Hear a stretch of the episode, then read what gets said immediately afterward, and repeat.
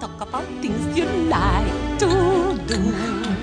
Have a drink, Oh, it doesn't get any better than this. What? Being indoors on a miserable day, inhaling a huge bowl of aromatic chicken soup. You old sensualist, you. Me? Really? You really love life. Don't you? I tried to. I started dating. Dating. Hey, don't look so incredulous. What do you mean, dating? I mean, I've begun to make appointments with eligible men for coffee and drinks and visits to the National Portrait Gallery. So, how are you meeting these men? How do you think? Not one of those websites where you post your picture and set out your longings and aspirations in three paragraphs. William, you have checked out the lonely I heart. was curious, okay? Look, it's fine for some people, necessary. They are isolated or socially challenged. socially challenged. I thought you looked different when you came in. How different? More assertive. Well, it's been good for my confidence. So, how many of these eligible men? 29. Bella. Three. Okay, four, but the fourth lasted maybe 20 minutes because it was instantly obvious that he may have been many things, but an award winning scientist with a second home in Avignon was not one of them. And the other three? oh, one was too intense. Of course, he was intense, desperate to seduce you. What about the other two? The other two were fine. I've met each of them once. It's hard to know. Of course, it's hard to know. It's completely unnatural. The most natural thing in the world the search for love. Oh, it's too calculating. I mean, you meet someone at work, at a meeting, say, and you chat to them in the lift on the way out, and then you run into them again. You have things in common. You find yourself thinking about them. Yeah, then you find out they're married. Okay, real life encounters are complicated, but online, everybody lies. No, they don't. The Lonely Hearts method.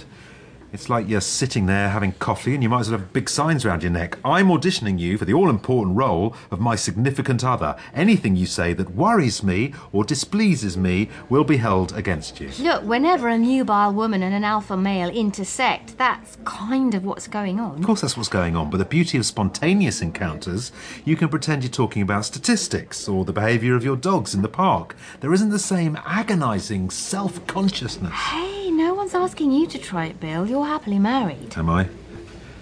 What's happened? Oh, nothing. Just some tension with Cassandra. Uh huh. Cassandra is a formidable woman. I know. That's what I like about her. Is it? I, I was, I wasn't planning to tell you about this. Then don't. Okay. So, these eligible men. Um, one tall, one short. The tall one is a carpenter. A carpenter's always handy, never enough shelves. He plays the piano. Oh, is he good? No idea. We haven't been near a piano. So, what's he like? Left wing. Political. Well, he's voluble, is he? Articulate. Filled with righteous indignation. Yeah, he is. I think it's admirable caring about what's happening to society. You think I'm indifferent to social welfare? We're not talking about you. What about the short one? He's a doctor. How do you know? What? You meet this guy where? In some cafe in town. He tells you he's a doctor. Why should you believe him? He removed my nephew's appendix. Okay, evidentially that's kind of watertight. So why isn't he married? His wife died. Oh, ah. Hmm. So what's he like? Really warm, cultured, loves the theater Mm-hmm. art house cinema. Melvin Bragg in our time. So he's boring. Look, maybe he finds me boring. You are not boring. Do you think I'm cultured? I think you're well informed. You mean glib.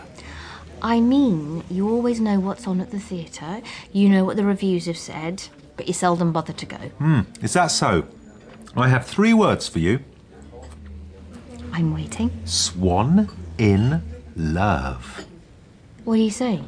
You're reading Proust. Hey, don't look so incredulous. I- I'm delighted. Swan is a man about town, an art connoisseur, Très cosmopolitaine. and he falls hard for Odette, who's a prostitute. a kept woman. I've never read anything like it. The obsession, the jealousy. He needs to know where she is every minute of the day. One thing I realised I have never been that jealous. Haven't you? I have other failings, which I shall not go into, but I have never roamed the streets of a city at midnight like Swan, knocking on the wrong window in search of my obsession. That's an unforgettable scene. Then suddenly he falls out of London.